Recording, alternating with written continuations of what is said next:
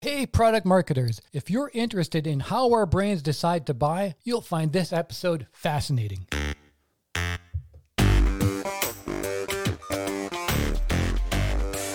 Welcome to Product Knowledge, the podcast about branding and marketing products that improve people's lives.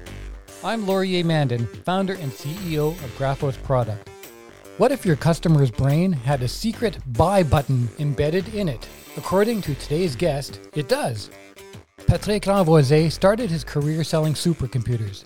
Closing multi million dollar deals sparked his interest in how decision makers' brains arrived at yes. That led him to become co founder and chief persuasion officer of SalesBrain. SalesBrain is a pioneering agency in neuromarketing where, over the course of 20 years, Patrick has trained over 100,000 executives worldwide to unlock the power of science in selling, marketing, and persuading. Patrick co authored two books on the subject Neuromarketing and The Persuasion Code that have been translated into 12 languages. Patrick believes that everything a marketer needs to know about persuasion is connected to reaching a specific part of the brain called the primal brain. I started our discussion by asking him why that is.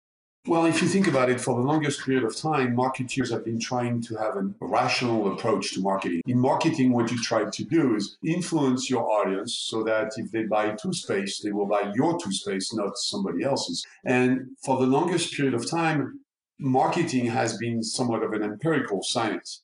But what we can say is that with the latest discovery that we've made in understanding how people use their brain to make buying decisions, we came to realize that persuasion activity is really driven by one specific area of the brain called the primal brain. So it's a little bit like if marketing was now entering a new era, really anchored in science, no longer long list of tips and recommendation.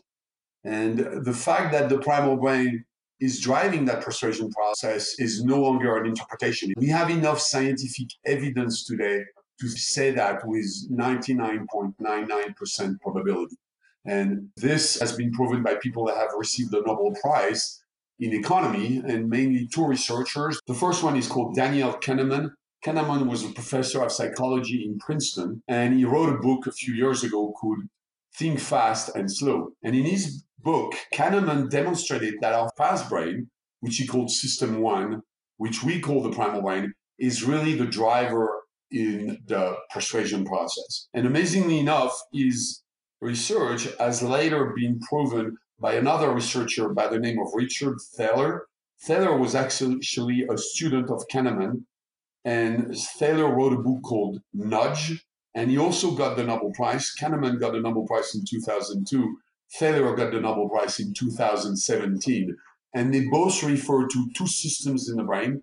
System one, which we prefer to call the primal brain, and system two, which is the rational brain. So again, today, there is overwhelming evidence that prove the role of the primal brain in decision making and in influence. In addition to all that evidence, at SalesBrain, you use some very sophisticated techniques to identify the responses of human beings to marketing by measuring physiological responses. Talk about those and how they helped discover what you call that buy button in the customer's brain. Yes. So if you think about it, the way marketing was working is by asking people what do you want? And then based on their answers marketeers were building a, a, product and later they were building a strategy to sell that product. That's traditional marketing. But we know now that traditional marketing does not work. It's not very effective. Why?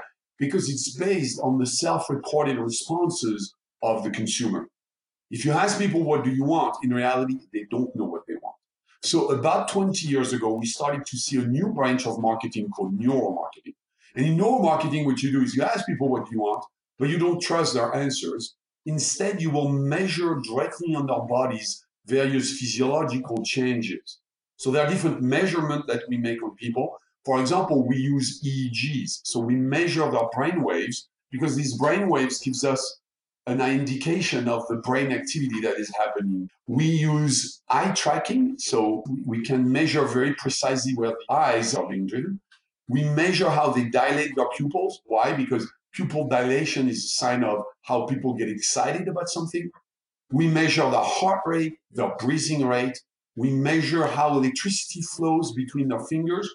Why? Because the resistance of your skin to electrical current depends on your emotional state. So all these physiological measurements gives us window into the unconscious responses of the consumer. And these responses give us a much more accurate indication of what people might be really interested in. As Steve Jobs and Henry Ford said, we don't know what we want until we're told or shown it, right? That's right. You know, neuromarketing is very, very recent science. It only started about 20 years ago. At the beginning, the hardware and the software was very complicated to do that. You could do it by traveling to a university lab, and it was really not commercialized very broadly. But today, all this hardware and software fits into two little suitcases. So we no longer own a lab. We actually have a traveling lab to do all these measurements. You found that the primal brain reacts to only six stimuli, right? What are those? Yeah, that's right. I mean, if you think about it, the primal brain is an ancient brain. It's approximately 100 times older than the neocortex. So our neocortex is about 5 million years old. And our primal brain is 500 million years old. We call it the primal brain. Some people miscall it the reptilian brain, but it's a brain that we have in common with reptiles. Because if you think about it, even a reptile has to make a lot of decisions, and reptiles don't have much of a neocortex. So the only brain that they can use to make decisions is that primal brain. Because that brain is very primal, it cannot be triggered or stimulated by very complicated stimulus those stimulus have to be very down to earth, and we were able to identify that there are only six of them. Is it true that the primal brain doesn't respond to language, or is there a language processing capability to the primal brain? Yes. So if you think about language, it's something that happened only very recently in evolution. You know, we started to use written language only about eight to ten thousand years ago. That's the first inscriptions on the pyramids in Egypt. Spoken language is a little older. The experts don't really agree on how old spoken language is because, of course, we don't have any recording of it. You know, YouTube didn't exist back then. But they kind of agree that it's anywhere from 70,000 years to 100,000 years. And if you think about it, by the way, that's a good way of explaining why is it that spoken language influences more than written language? You have more chances to influence people if they hear you talk as opposed to if they read from you. And why is that? Well, it's because spoken language has been around for at least seven times longer than written language. So trying to influence people with written information is mission impossible. Trying to influence them with spoken information is a little bit more effective, but still not that effective. And why is that? It's because your primal brain is 500 million years old. So language, either written or spoken, is very recent when you compare it to the age of the primal brain. In fact, your language is not driven by your primal brain, but your language is really driven by your neocortex. And in fact, even the most evolved animals like chimpanzees and orangutans and gorillas, which are very close to us, we share 99.99% of our DNA with them, but even those guys have a hard time to speak. They speak sign language, but they can't use verbal language to communicate. So all this to say that by definition, language will not have a chance to impact the primal brain because the language is really driven by our neocortex. So what that means is you're trying to influence people by using words. It's going to be very difficult. So the flip side of that is if you want to influence people, what can you use? Well, you can use visuals. And down the road, either that visual stimulus or whatever written language or spoken language you want to use, it's going to have to generate an emotion because if it doesn't generate any emotion, it will not be treated by the primal brain. So the only way to get through to the primal brain is to break down, to give it language that it can easily turn into images that can be processed really quickly on that simplistic basis. Now, in response to, to the stimuli you've identified, you've also mapped out a four step methodology. What are those four steps to persuasion? The four steps are directly a derivative of the six stimuli. The six stimuli are personal, contrastable, tangible, memorable, visual, and emotional. It's a little bit complicated to understand because they work on different dimensions. So, for example, when you're talking about the fact that the stimulus has to be memorable, memorable has a time dimension to it because it's not what you tell your customers right now, which is important. It's what they will remember about you when they will make the decision. So the time aspect is important. The first stimulus is personal. It means the primal brain is fundamentally selfish. So it's all about me, me, me. Contrastable means it's not the value of a stimulus which is important. It's how much contrast it offers versus a baseline. So let me give you a quick example of contrastable. A loud noise over a somewhat noisy background will make people react. But the same loud noise over a completely quiet background will create twice the reaction from people. So when you send a stimulus, it's not its absolute value which is important, it's the relative value of that stimulus tangible. It means, you know, the primal brain being such a primitive brain, it does not understand language because language is not tangible. For example, if I try to persuade you by saying my solution is a flexible, integrated, scalable, modular architecture, your primal brain gets overwhelmed because it's too complicated. It's not tangible enough. Memorable, I talked about it, right? It's not what you say right now. It's what will be remembered by the brain of your customer at the moment they will decide. The next stimulus is visual. Even with language, you can trigger somewhat of a visual stimuli. So, for example, if I tell you, I remember seeing the sun rise over the ocean, that's going to have a visual stimulus to it because now you're transforming the language into a picture of the sun rising. The last one is emotional. Um, you know, we have enough scientific evidence to say today that we are emotional machines that think. We are not thinking machines that feel. Again, it's anchored in brain science. And then what we've done is then we have translated that into the four steps you're referring to. And the four steps are the importance of diagnosing the pain because people might think they know what they want, but deeper inside their unconscious or their primal brain, they have pains and fears. And those pains and fears are really what drives their behavior. So the first step of diagnosing the pain is critical for smart marketeers because they need to unveil those driving forces. We call that decision drivers.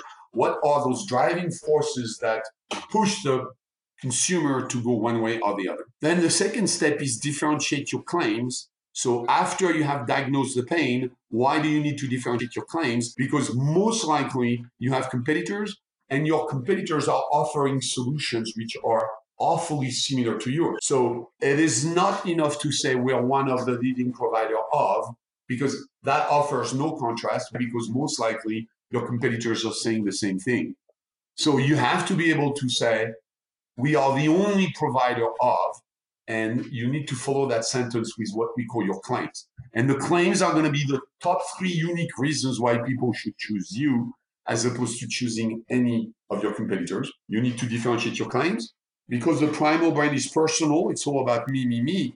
You need to diagnose their pain. And then the third step is to demonstrate the gain because the primal brain is sensitive to tangible information, things it can see, can prove. Very often people say, well, if you buy my solution, it will save you a million dollars next year.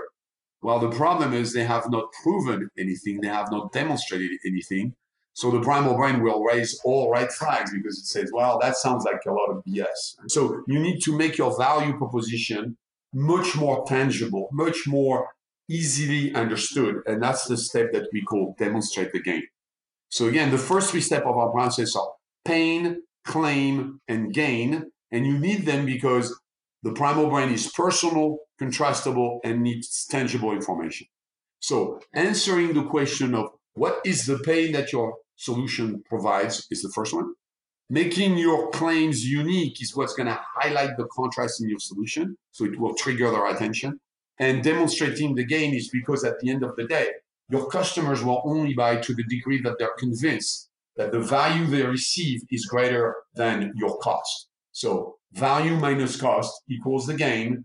And the difficulty here is that even if you have a very abstract value proposition, you need to make it down to earth so that even a three or four year old child would understand it. The level of intelligence and cognitive power of the primal brain is roughly equivalent to a toddler of anywhere from two to four years of age. Even if you're selling a very complicated satellite or telecommunication solution or very complicated software, you need to make your value proposition a lot easier to understand. And that's what we call demonstrate the game. So answering those three first steps, pain, claim, gain, will dictate what you need to communicate.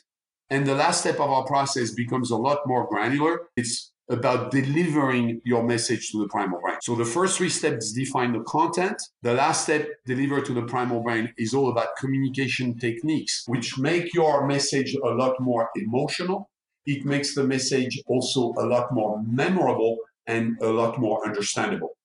So it's about simplification. It's about streamlining. It's about creating a story. But again, you cannot build that story until you have decided on what's the pain, what's the claim, what's the gain. Yes, and all the things you just described, there are some phenomenal examples given in, in the books. And I really recommend that the listener take a look at your books and delve into a deeper dive of what can be done and get ideas of what they can do with their products. Patrick, let's take a short break and come right back with a question that I've been really wanting to ask you. Hold on. Are you getting ready to take an innovative product to market?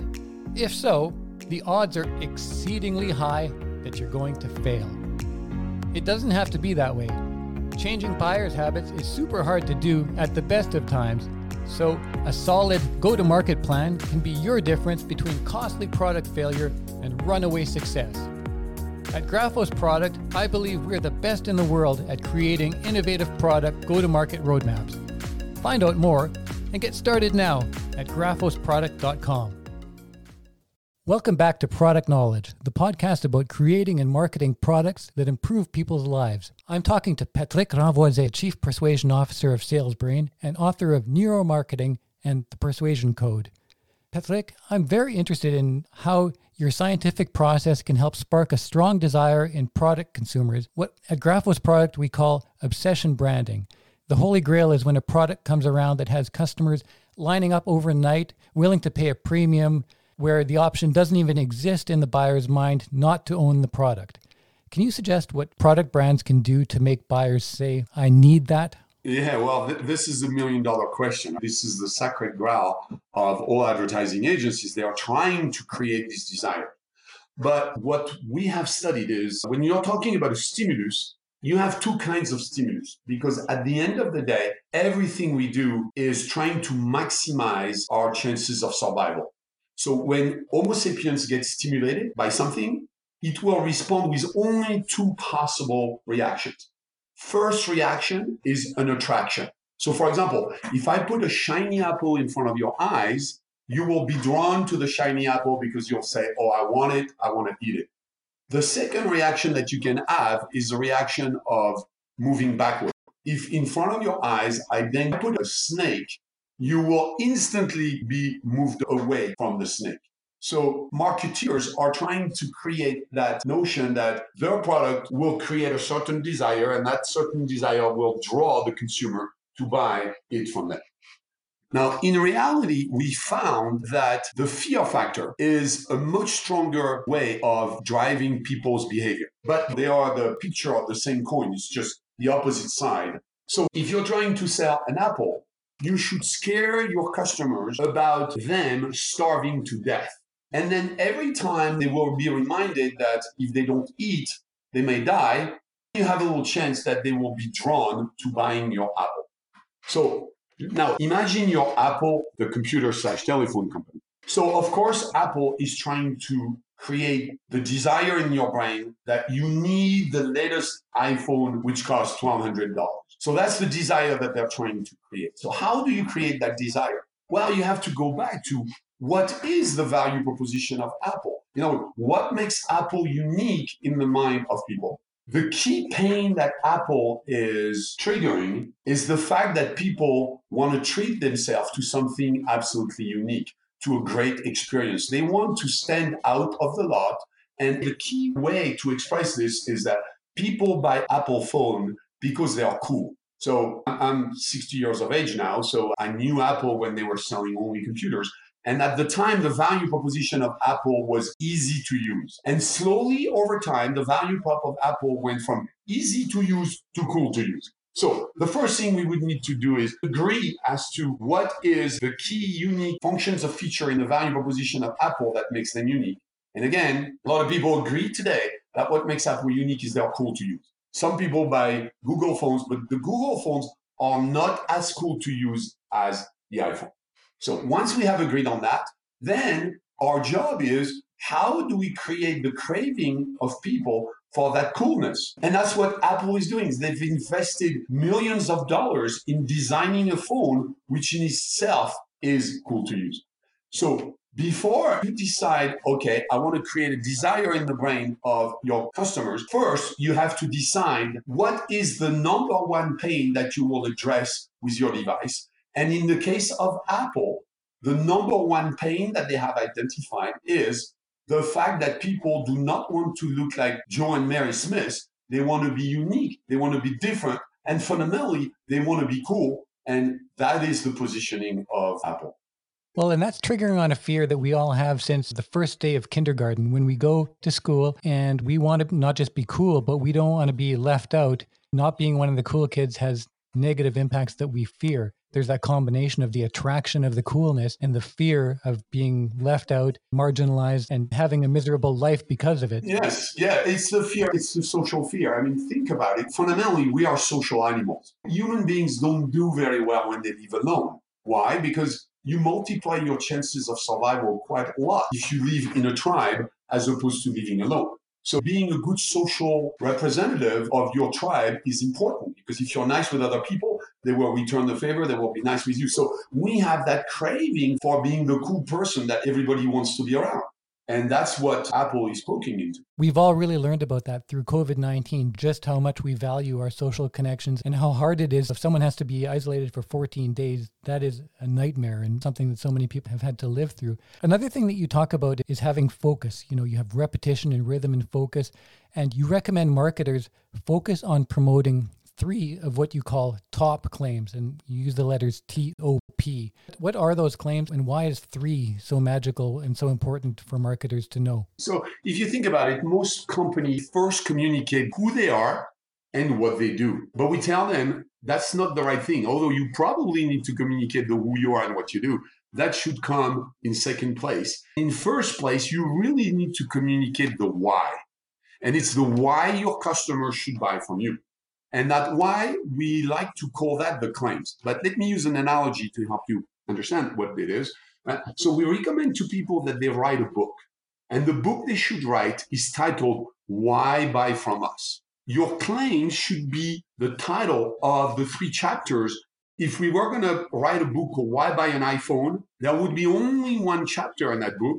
And the title of that chapter would be Be More Cool or coolness or cool, right? I, I, can give you another example. I'm going to throw a brand of a car at you and I will ask you, why would people buy that brand? So if I tell you Volvo, what do you think would be the claim? Well, I drove a Volvo for 14 years, and everybody that talked to it about it would say, ah, oh, safe car. I remember my grandfather, the first thing he said when he saw it. So safety. Exactly. So safety. if we were going to write a book titled Why Buy a Volvo, there would be only one chapter, and that chapter would be safety. Why? Because if you're trying to sell other functions and features to sell a Volvo, you're not in line with the brand.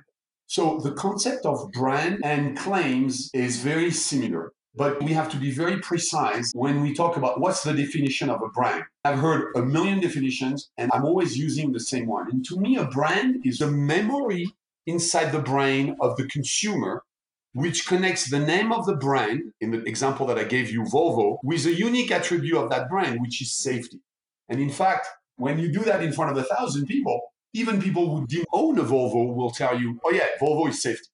So that's the definition of a brand. Now, people sometimes also call that brand attributes. They will say that safety is the brand attribute of Volvo, but I don't like all these words. I want to think of a brand as an associative memory inside the brain of the consumer which connects the name of the brand with benefits of that brand. And we tell people if you want to be effective in your communication, you can only use three claims. You cannot give your customers 27 reasons why they would buy from you. In fact, Volvo has only one claim. Apple has only one claim, which is cool to use. And by the way, in the history of Apple, they went from easy to use 35 years ago when the only thing they were selling was computer. And then they slowly switched from easy to use to cool to use over a five to 10 year transition period. So it's not like you can change your claims every day because it takes years and years to build that memory in the brain of your customer. To build a brand takes a long time. So you don't want to change those brand attributes or what I prefer to call claims. I wanted to inject in there. Apple had a transitionary point in between. They went from easy to use to the brand of rebels with Einstein and that type of marketing. And then everybody started using it and it couldn't be the the brand for people who were these misfits. And they had to switch to cool to use because of that transition, because they became too popular to be the brand of the rebels and outliers. That's right. So if we look at a more microscopic level, we would see different little changes in direction with the brand of Apple. But again, you know, easy and cool were still the two main attributes that they had, right? So what we say is you can either use one claim, like Apple or Volvo, but it's very difficult to build a brand only on one claim. Most likely you will need a huge advertising budget to do it on one claim. So for most people, it is a lot easier to write their book under three chapters, in other words, under three claims. Yes, and you use the letters TOP to help them to identify those top claims of theirs. What what does TOP stand for? When you ask, so what are the top reasons why your customer should buy from you? Usually you get 27 different answers. So we say, no, 27 is not going to cut it. We need to limit it to three claims. So how can we eliminate the wrong claims? So we tell them to use the TOP acronym. TOPS means, first of all, the claim needs to be therapeutic. That's the T, therapeutic to a pain. If you make a claim for which people have no pain, you're selling something they don't need. So that does not work. The O is it should be original to you or unique. If you're selling something which is not unique, you're selling as much for your competitors as you're selling for yourself. So you need to make your claim as original as possible. You need to create enough contrast between your brand and the brand of others. And in fact, down the road, ideally, you're trying to create a unique product category because once you own that category, it will be very hard for your competitors to come up with enough contrast. You have the first mover advantage. So the claims needs to be as original as possible. I know it's very difficult, especially when you sell a commodity, but you need to create that contrast at all costs. And the P is it should be provable because you're not selling snake oil. So if you say I'm selling the fastest car, you better be able to prove that you have the fastest car. So TOP is that acronym. You need to think about is my claim therapeutic? Is it original? And is it provable? If it is not, then you should look for a different claim. I asked again about the TOP because I love how that dovetails into diagnosing the pain. Well, then it's got to be therapeutic. Differentiating your claims, of course, it's got to be original and then demonstrating the gain, it has to be provable. Those things fit so beautifully together and reinforce each other. I think my old brain likes the way the reinforcement is giving me some repetition without feeling repetitive.